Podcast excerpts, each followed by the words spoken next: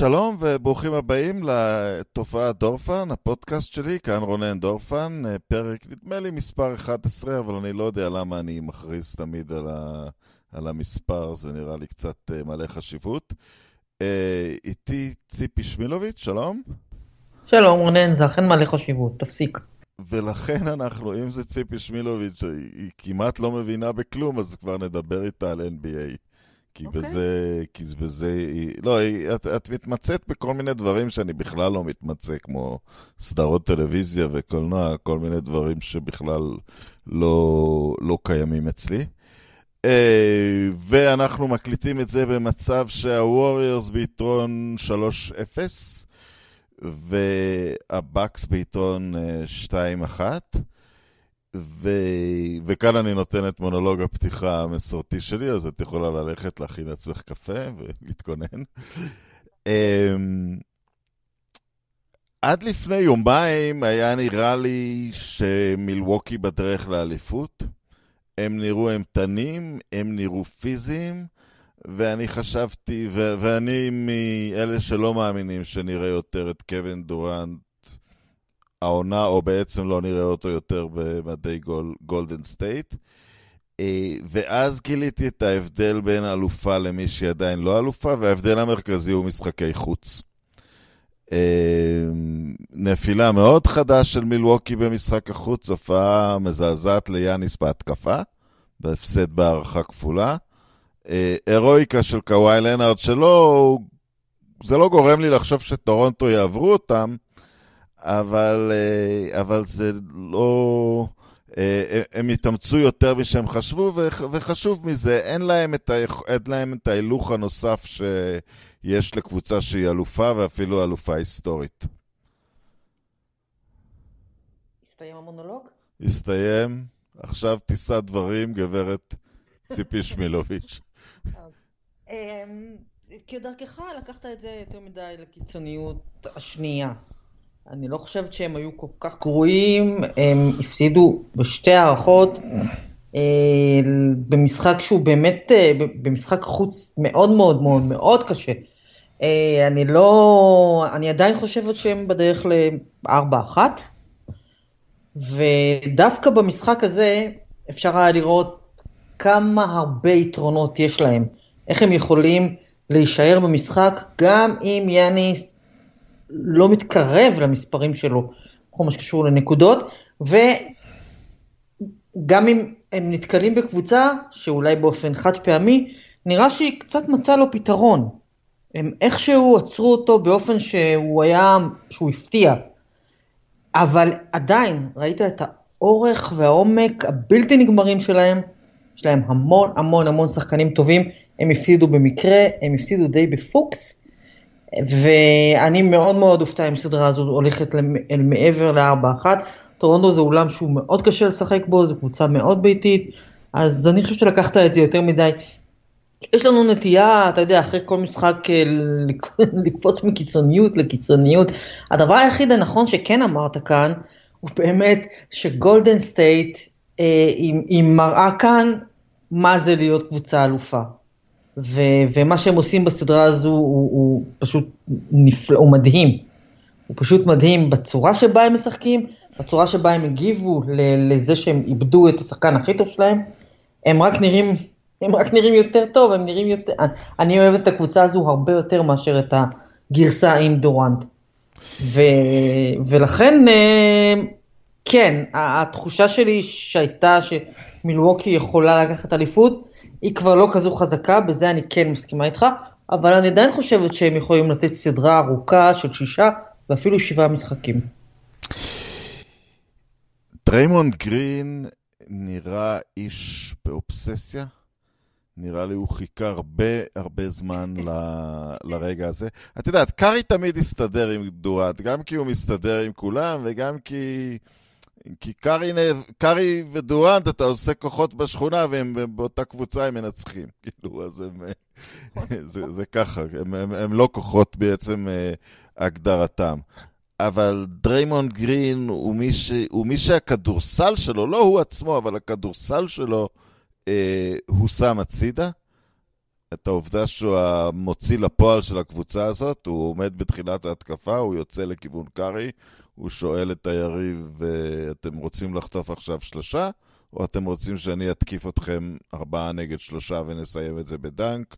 אנחנו אנשים ליברליים, זה קליפורניה, אתם יכולים, יש לכם שתי אפשרויות uh, פתוחות לחלוטין, והדרך שהוא דוחף עכשיו את הכדור, uh, זה, זה, זה דריימון של ה...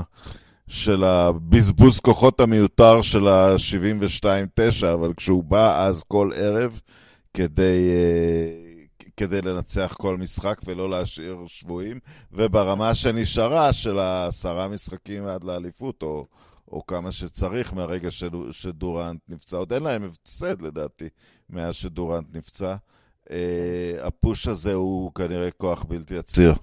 נכון, נכון, ואני מאוד התרשמתי מהדברים שהוא אמר אחרי המשחק, של הסתכלתי עמוק פנימה והבנתי שהבעיה איתי זה אני. והוא לא, הוא כמובן לא רמז אפילו, של הלך הדורנט הזה ועכשיו יש לי אוויר לנשימה ואני יכול לשחק את הכדורסל שלי, אבל, אבל, אבל ברור שזה ככה, אז הם פשוט חזרו למה שהם היו קודם. כל אחד נכנס חזרה למשבצת שלו. כשדורנט הגיע, לא חשוב כמה מושלם היה החיבור, והוא אכן הסתיים באליפויות ותארים ו-MVPים וכל הדברים האלה, זו פשוט הפכה להיות קבוצה אחרת. זה בלתי נמנע. ואני חושב שזה ישב על גרין בצורה, כי, כי דורנט הגיע במידה רבה באשמתו. בגלל שהוא הורחק והם הפסידו את הגמר ההוא. כן. אה, דורנט היה, דורנט היה העונש שלו באיזשהו מקום. והוא... יכול, כן, יכול להיות, וגם כי אה, בניגוד באמת לקארי ולתומפסון, שהם אה, כישרונות טבעיים עצומים והכל נורא בא להם בקלות, ריימון גרין יכול לפרוח רק כשהקבוצה היא, היא זזה באופן שמתאים לו, ואז הוא גם יכול להוביל אותה. אבל הוא צריך את הסיסטם, והסיסטם השתנה לגמרי ברגע שדורנט הגיע, זה פשוט לא עבר דרכו יותר. אה, ומה שהמשחק האחרון היה פשוט, פשוט נפלא. רמת האנרגיה שלו והמיקוד וכל מה שהוא השאיר על המגרש זה היה פשוט נהדר. כן, הוא, הוא לכאורה שחקן, אין לו business להיות Hall of Famer כשהוא שתי מטר בלי התקפה יוצאת דופן ומשחק power forward. זה לא אמור לקרות, הוא אמור להיבחר בדראפט בדיוק איפה שהוא נבחר, 30 ומשהו. ואתה יודע, אם אתה משתדל, אתה תהיה מין שחקן כזה שבחמישייה השנייה תיתן ל... ופשוט על המוח שלו והאינטנסיביות שלו, הוא, הוא, הוא, מגיע לג... הוא, הוא מגיע לגבהים ממש נדירים. נכון, נכון, הוא, הוא לגמרי... הפציעה של דורנד עשתה לו טוב מאוד, היא באמת החזירה אותו לאנשהו. אני מניחה שזה משפיע, ישפיע מאוד על הצורה שבה התנהלו מולו בקיץ, וכולי וכולי. ו... וזה בכלל, זה טורף את הקלפים. אם מה שאתה אומר הוא נכון, וקווין דורנט לא משחק יותר בפלייאוף הזה, ועדיין הם לוקחים אליפות, זה משנה לגמרי את כל הצורה שבה ההנהלה שם תסתכל על, על העונה הבאה. ככה זה נראה לי. יש לי תחושה שאם זה קורה, יש אנשים שיצטרכו להודות ש... שסטפן קארי הוא בכל זאת שחקן מיוחד. אה, ליבי ליבי אליהם, באמת, thoughts and prayers, ממש, אני, ליבי יוצא אליהם, אנשים שזה מה, ש, מה שיגרום להם להודות שסטף קרי הוא שחקן יחיד ומיוחד במינו, כזה שלא ראינו, לא ראינו. היו כמוהו, היו יותר טובים, לא הרבה, מעטים, לא היה כמוהו. ואני כל פעם נדהמת מחדש מעד כמה הוא underrated, זה פשוט בלתי נתפס. אז, אז הבן אדם האומלל שנכנס הפעם לכיסא של... אה, לא בעיה להיות סטף קארי, זה, זה לילארד, באמת שחקן נהדר. אני חושב מגיע לו להיות אפילו בחמישיית העונה הרגילה. אה, והוא פשוט, את יודעת מה הוא מגלה כאן? אנחנו מגלים שהניסיון להיות קארי, אה, יש אנשים שכנראה יכולים לכדרר כמוהו ולהוציא את הכלייה קרוב אליו, אני אומר את זה בזה, אבל, אבל לילארד הוא, הוא אחד כזה. אבל זה לא קארי. קארי זה להבין מה אתה יכול לעשות עם זה שהיריב מפחד ממך.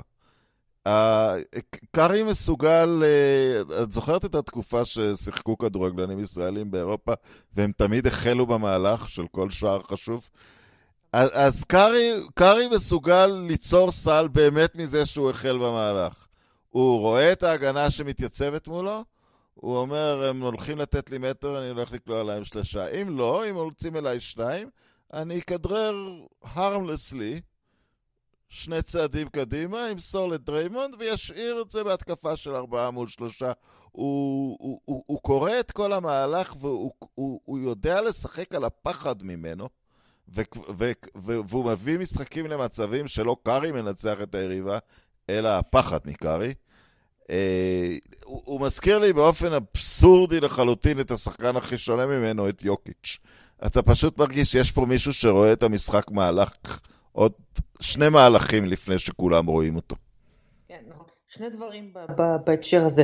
אחד, קארי הוא לא רק uh, מתחיל במהלך, הוא גם הרבה פעמים, אנחנו, אם אנחנו ממשיכים באנלוגיות לכדורגל, הוא גם הרבה פעמים, uh, מה שנקרא, uh, מפנה מקום ברחבה, מושך את המגן, הוא הולך לצד, וכל ההגנה הולכת איתו, ואין לו שום בעיה עם זה, הוא מבין את זה. המשחק שלו בלי כדור הוא, ב, הוא ברמה... הוא ברמה שונה מאי פעם, ואת יודעת, וזו התפתחות של משחק ה-NBA, שפעם באמת הכדורסל היה קצת מאחורי הכדורגל בעניין של עבודה בלי כדור. כן, כן, והוא באמת, הוא, הוא באמת, זה לא דומה. אני לא, אני לא חושב שאני יכולה לזכור עוד מישהו ש, שהבין ככה את משמעות המשחק בלי כדור. בעניין של לילארד, קודם כל, באמת ההשוואות לסטף, קרים תמיד היו מוגזמות. הוא שחקן עצום, אני מאוד אוהבת אותו, אבל זה תמיד נראה לי, זה נראה לי מעליב, מעליב, פשוט מעליב שאתם משווים גארדים בליגה היום, כל אחד מהם, אתם משווים אותם לסטף קרי, זה דבר אחד. זה מה שאהבתי להגיד על בריינט לעומת ג'ורדן, דמיון סגנוני מסוים, זהו. כן, כן, בערך, כן. הכישרון עצום בפני עצמו, עושה המון דברים, וג... אבל, אבל מה שקורה איתו בסדרה הזו, אני חושבת ששם זרקור על, על, על, על סטיב קר, עוד אדם מאוד מאוד מאוד underrated במכונה הזו של גולדן סטייט. כי מה שהווריורס עושים ללילארד בסדרה הזו, זה לא בא משום מקום, זו עבודה של מאמן. הדאבל אפ הבלתי נגמר, לא משנה איפה הוא נמצא על המגרש, הוא רואה שניים מולו, ובניגוד למ, למקרה של קרי, זה לא שזה משאיר ארבעה מול שלושה. איכשהו הם תמיד חוזרים לעמדה המקורית ואתה עדיין, אתה משחק חמישה מול שישה, זו התחושה שאתה מקבל. וזו עבודה של מאמן, וזו עבודה של הצוות שלו. יש איזו אה, אה, נטייה להגיד ש, שסטיב קר הוא, הוא, הוא מאמן של אנשים, נגיד, בניגוד למה שהיה, לא יודעת אפילו, הוא מאמן של אנשים, הוא, הם, הוא יכול לטפל בכוכבים, הוא מסדר אותם, הם משחקים ביחד, אבל זה לא פייר, וזה גם, שוב, זה טיפה חוסר כבוד לאדם שהוא מוח כדורסל יוצא דופן. יוצא דופן, הוא, הקבוצה שלו תמיד מוכנה לסיטואציה. לא חשוב מה הסיטואציה, היא מוכנה. ו, וזה מאוד, מה ש, כל מה שקורה בסדרה הזו עם פורטלנד הוא מרשים באופן לא יאמן, גם מבחינת השחקנים וגם מבחינת המאמן. כמובן קר שיחק באותה שיקגו, ואני אלך דווקא ל... לדמיון בין שתי הקבוצות בצד ההגנתי, כי, כי, כי שתיהן קבוצות התקפה היסטוריות, אבל בצורה שונה לחלוטין, אה, היסטוריות בהתקפה.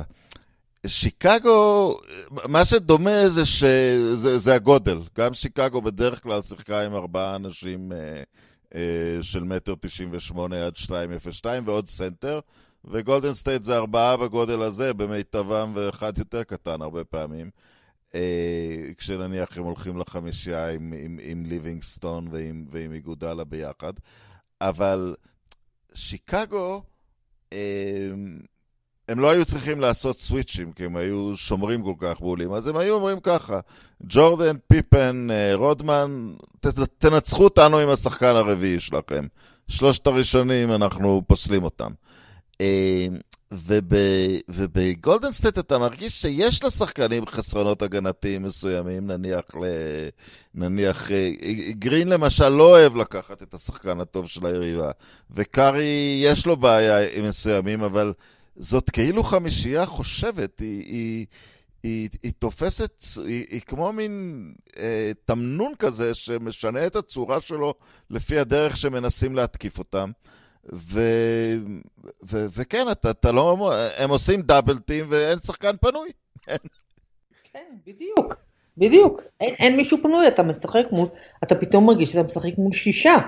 ו, וזה עוד, עוד אספקט של הווריורס שאף פעם לא מקבל מספיק כבוד, כי הם קבוצת התקפה מדהימה.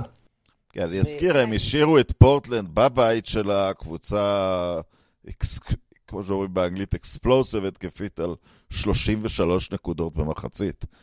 זה, זה נתונים של, אה, של החלקים היותר חשוכים של שנות ה-90. כן, יש להם, אה, יש להם איכויות אה, מנטליות באמת, שהן דומות באמת רק לקבוצה הגדולה של שיקגו, היכולת שלהם לעשות סוויץ' ולהעביר הילוך תוך כדי משחק. מה שקורה להם ברבע השלישי זה לא יאומן, זה בא משום מקום. הם משחקים מחצית ראשונה שהם הם, הם לא קיימים בכלל, ואז מגיע הרבע השלישי, וזה משחק חדש לגמרי. כן, הם יוצאים, מה, הם יוצאים מהחדר הלבשה שהם למדו את היריבה ו... כאילו, והביטחון שלהם שהם יחזרו, אפילו, אני לא יודע אם, אה, אם שיקגו הייתה חוזרת מהפרשים, אתה יודע, הם חזרו גם מ-17 וגם מ-18 כבר בסדרה הזאת, וזה לא במין תחושה שהם עשו ניסים, זה במין תחושה שזה מה שאנחנו עושים. אנחנו... אה, תשמע, אבל אם להיות הוגנים, אני לא חושב ששיקגו אי פעם היו פיגורים גדולים כדי, כדי בכלל לחזור מהם. לא, זו תקופה גם של תוצאות הרבה יותר נמוכות, במיוחד ב three-peat השני. נכון, זה כמעט, אה, זה עם מעט מאוד שלשות וכולי וכולי וכולי, אז ההשוואה הזו לא עובדת. עוד משהו עכשיו, כן נחזור לעניין של סטיב קר ואנשים. דבר ש... ו- ו- וזה בטוח בא מהתקופה שלו בשיקגו. אה, דבר שמאוד אפיין את שיקגו זה שהם תמיד רבו כל הזמן. זאת אומרת, פיפן שנא את רודמן, שנא את קוקוץ', אה, מג'ורדן פחדו, אף אחד לא רב איתו כמובן, כי זה היה הדרך שלך החוצה, אבל, אה, אבל הוא יודע לנצל אנרגיות שליליות, וכן, אני חושב הוא, הוא, הוא סובב קצת ל... ל...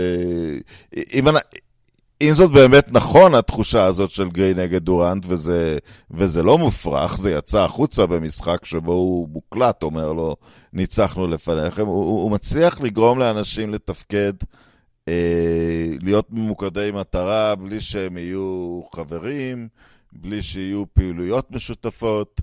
בלי מסיבות חנוכה, בלי, בלי כל ה-team building. כן, אה, וזה, וזה מאוד מרשים כמובן בצד היותר אה, יותר פסיכולוגי שלו. אה, נלך ל, לסדרה השנייה. אחרי שני משחקים שוחחתי איתך בנסיבות חברתיות. כן. והייתה תחושה שפשוט לא, לא היו כאן כוחות. אה, אבל שמעבר לקוואי, כל matchup הוא לרעת, אה, הוא לרעת אה, טורונטו.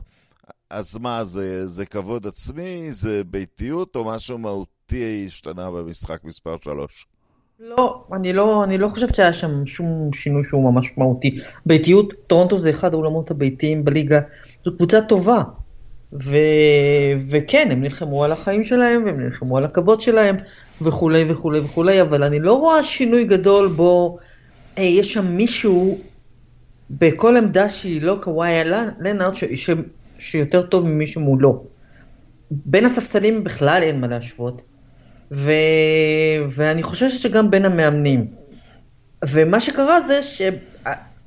זה באמת היה מופע יוצא דופן של קוואי, באמת יוצא דופן, כי, כי גם אלה שהוא יכול עוד לשחק איתם, לאורי, הם, יצאו, הם היו בחוץ.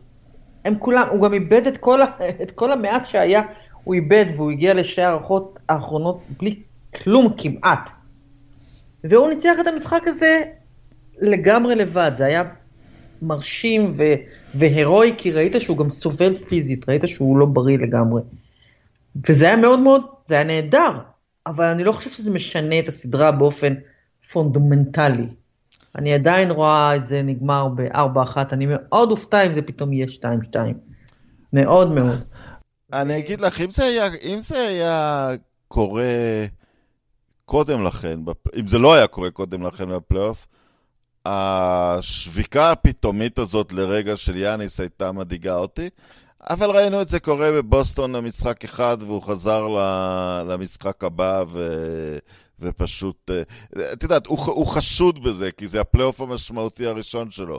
אתה מצפה שהוא יפגע באיזשהו קיר, ש, שמשהו יקרה. אני חושב שאולי הקיר הזה יהיה דריימונד גרין, אבל זה לא יהיה טורונטו. לא, לא, לא, זה לא, זה לא יהיה טורונטו. מה שאני חושבת שהוא פשוט הופתע, וזה גם קרה במשחק הראשון, הם, הם, הגיעו מאוד, הם הגיעו מוכנים באופן מעניין אליו. הוא רוב הזמן ראה מולו את קוואי לנארד, שאין שום הצדקה בעולם שלנארד ישמור עליו ובטח יצליח להטריד אותו. אבל הוא ראה אותו מולו המון המון המון פעמים, ו, ו, וזה ערער אותו. זה הוציא אותו מה, באמת מה, מהקומפורט זון שלו, כי הוא עומד מול שחקן הגנה שהוא אמור לטרוף אותו פיזית, אבל מדובר בשחקן הגנה מהטובים שיש, עם ידיים ארוכות ורגליים, והוא פשוט הטריד אותו כל הזמן. הם הגיעו באמת מאוד מוכנים אליו, ו- וזה, היה, וזה היה מרשים ברמת האימון.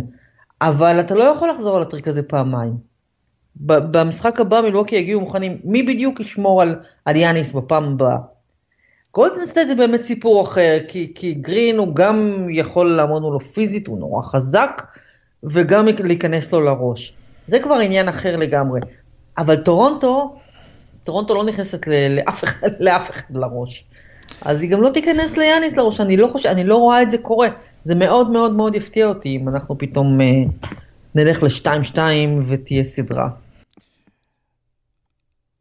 אני חושב שגם בהקשר של יאניס יש דבר שמאוד uh, מרשים אותי בכוכבים.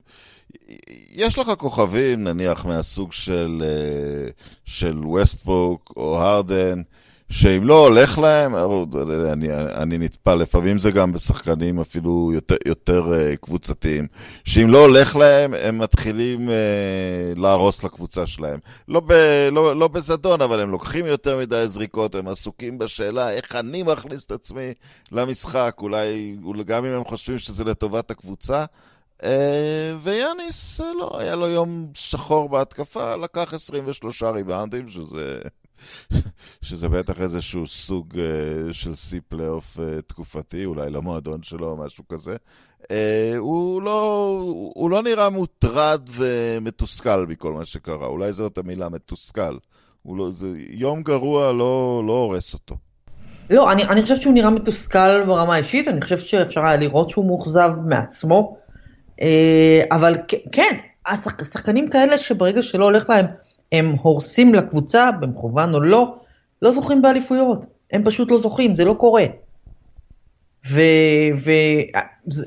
וכוכבים עם אגו גדול זכו באליפויות, אבל הם לא הרסו לקבוצות שלהם.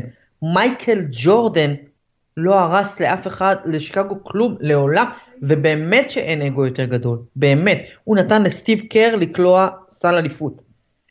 האנשים האלה, אם אתה הורס לקבוצה שלך כי לא הולך לך, כי אתה לא משיג את הסטטיסטיקה שלך, אתה לעולם לא תזכה באליפות, זה לא יקרה. ויאניס הוא נראה לי בנוי מה, מה, מהחומרים הטובים. אם הוא יזכה באליפות או לא, זו כבר שאלה אחרת, ו... תראי, הוא, הוא כבר בגיל, אה, הוא עוד לא בן 25, והוא קרוב לאללה. זאת אומרת, אני, אני חושב שגם אה, אה, מדברים על הקבוצה שלו, שהיא כבר קבוצה מאוד טובה, שהוא הרכיבה יפה, אני חושב אבל, אבל שיהיה איזה שינוי ב... אני לא חושב אישית שהוא עוזב את מילווקי, הוא נתן כל רמז שהוא מתכוון לעשות שם את uh, כל עיקר הקריירה שלו, uh, ויגיע הרגע שהרודפי האליפויות יבואו אליו. כן, יגיע הרגע. תראה, עוד פעם, אנחנו, זה, זה נורא מוקדם, כי, כי אנחנו לא יודעים מה יקרה בשנה הזו, הוא יכול פתאום לקחת אליפות העונה. אבל, אה, אבל יש שם קבוצה שהיא בנויה היטב, ואם, אה, וגם אם הוא מפסיד השנה, אם גולדן סטייט אכן מתפרקת למשהו חדש בשנה הבאה, הכל נפתח. הכל נפתח, ועם קבוצה מאוד מרשימה. מאוד מרשימה, יש שם עומק יוצא דופן של אנשים שיכולים לעשות הרבה דברים. ו... והם מציבים בעיה לכולם. כן, גולדן סטייט, אני חושב שכבר אם הם היו צריכים מפת דרכים לגבי מה יקרה שנה הבאה, אז אה, אני יודע שאני לא כל כך מתמצא בענייני הכסף, אבל הם, יש להם מעט מאוד מקום להחליף את דורנט, הם פשוט צריכים להחליף אותו במישהו בתפקידו, כמובן הרבה פחות טוב, אבל אני חושב שאם האולם, הח... כל מחשבה של אה, לפרק את החבילה מעבר trade על גרין או על תומפסון, אני חושב... השבועיים האלה הוציאו את זה, הוציאו את זה מכל אה, חישוב אפשרי. הם יבנו שוב סביב השלישייה הזאת, שהיא לא כל כך uh, מבוגרת. אני רוצה ללכת לנושא אחר, ואולי אפילו נסיים בו להיום, uh, לגבי יאניס. ראיתי כמה כתבות בניו יורק טיימס למשל, נורא ניסו להכניס את זה לרובריקה אמריקאית אה, רגילה של יחסי גזע. הילד הזה, למי שלא יודע, הוא, הוא לא היה קיים עד גיל 17. הוא לא, אף מדינה לא רשמה אותו. הוא, הוא, הוא נולד ביוון, בן למהגרים מניגריה, שכבר היה להם ילד אחד, אבל הוא לא היה קיים, וניסו ליצור את זה שהמדינה שהפנתה לו עורף, עכשיו הוא מייצג אותה, והוא, והוא, והוא כן uh, מתכוון לייצג אותה. אה, ואני חושב שקצת פספסו בו, הוא לא... הוא, הוא, הוא לא מרגיש צורך לעשות איזשהו statement מהעניין הזה שהוא היה ילד שהיה מהגר בלתי חוקי בתקופה שמהגרים בלתי חוקיים הם, אה, הם, הם, הם נושא כל כך גדול גם בארצות הברית, גם ביבשת שהוא בא ממנה. איכשהו אתה לא רואה אצל יאניס שום זעם. זה נכון, זה נכון. אה, הוא, הוא בנוי אחרת, הוא גדל אחרת, הוא גדל בעולם שהוא, יש בו את הגזענות שלו, אבל היא כמובן שונה לגמרי מהגזענות בארצות הברית, שהיא קשה ואלימה, ו, והרבה פעמים אה, בעידוד ממשלתי, וזה פשוט, פשוט צורה אחרת של גזענות. יוון, אה, יוון, רק לא לתת להם יותר מדי הנחות, יוון היא מדינה מאוד גזענית, גם מאוד אנטישמית בדעות של אנשים. אני חושב שההבדל פה הוא ש... הוא, הוא בטוח uh, ספג uh, קללות והתייחסו אליו כשחור, אבל מצד שני היא לא מקום מסוכן כמו הסלאמס האמריקאים. זאת אומרת, לא הסתובבו uh, שוטרים שיתקעו לו כדור בראש בגלל שהוא לובש קפוצ'ון. נכון, נכון. תראה, ארה"ב היא מדינה שיש לה אה, אה, בעיות גזעניות עמוקות מאוד. ולזה מצטרף אה, אה, ממסד שהוא אלים ומחלה ממארת של אהבה לנשק ו, ורובים בכל פינה. וכל הדברים האלה ביחד, הם, הם פשוט מייצרים מדינה שהיא מאוד מאוד מאוד אלימה, וכל זה מתנקז בעיקר לשחורים, כי, כי ככה זה. לבנים איכשהו יוצאים מזה. ואיכשהו כל סופרסטאר שחור הוא, אני מדבר על, אני לא מדבר על הסופרסטארים, אני מדבר על הסופר סופר סופר דופר סטארים.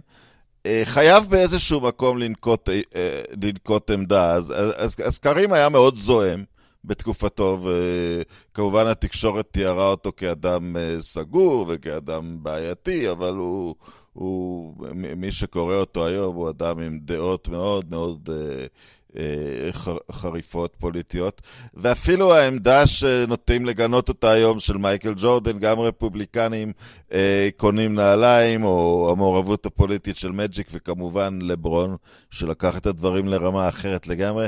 אתה איכשהו חייב לבחור צד, ו- ויאניס כאילו יכול לפתור את עצמו. אני בכלל, אני יווני, תסתכלו עליי, אני יווני. לגמרי. הוא לגמרי, לגמרי אני יווני, כן. כן, הוא יכול לפתור את עצמו, ויכול להיות גם שזה באמת לא, גם כיווני, אולי זה באמת לא בוער לו, לפעמים אנשים בנויים ככה, וזהו, אתה לא חייב לסחוב איתך את הזעם, הוא לא נמצא שם הזעם הזה, אז הוא לא.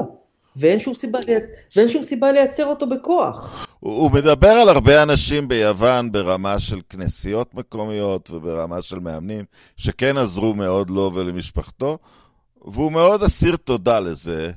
אה, וגם אה, לפעמים גם בפעילות ההומניטרית שלו, למשל, הוא שם הרבה מאוד דגש על חלוקת אוכל, כי הרבה פעמים הוא אמר שהמשפחה שלו קיבלה אוכל מאנשים אה, מאוד נדיבים, וגם במאמר מוסגר כנראה היה צריך להביא הרבה אוכל.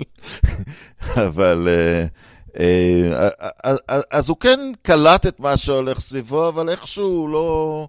הוא, הוא, הוא לא מרגיש, הוא, לא, זה, זה לא איזשהו מסע על הכתפיים שלו, זאת התחושה שלי. לא, זה לא מסע על הכתפיים שלו, אבל זה בדיוק ההבדל בינו לבין אה, מישהו שנולד באקרון.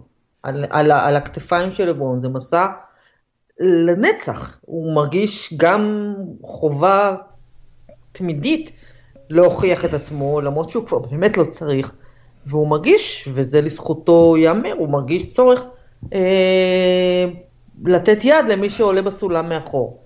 ו, וזה פשוט רקע אחרת, בלתי אפשרי להשוות בין, בין אה, לברון או דורנט ו, ויאניס, כי זה שהם שניהם, שלושתם שחורים, לא אומר שהם דומים, הסיפורים שלהם שונים לגמרי, וגם המבנה.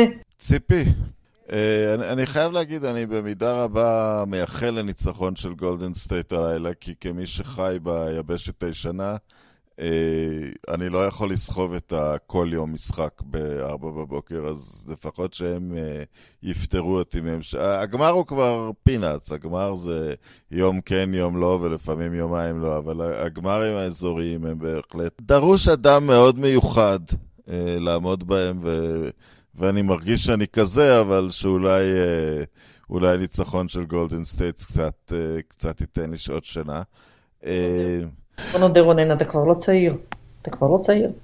אני כבר לא צעיר. אה, בכל מקרה, אני עדיין, אני, אבל אני עדיין שמח uh, לדבר איתך, ואנחנו אנחנו נתפוס uh, לקראת סיום הסדרה. נראה עד כמה, עד כמה שתי הסדרות עדיין יימשכו, אבל אנחנו נדבר בקרוב. אוקיי, okay, תודה רבה. להתראות. להתראות. ולכם, שומעים ושומעות יקרים, תודה שהייתם איתנו. מקווים שגם אתם נהנים מה, מהפלייאוף, אה, ולהשתמע.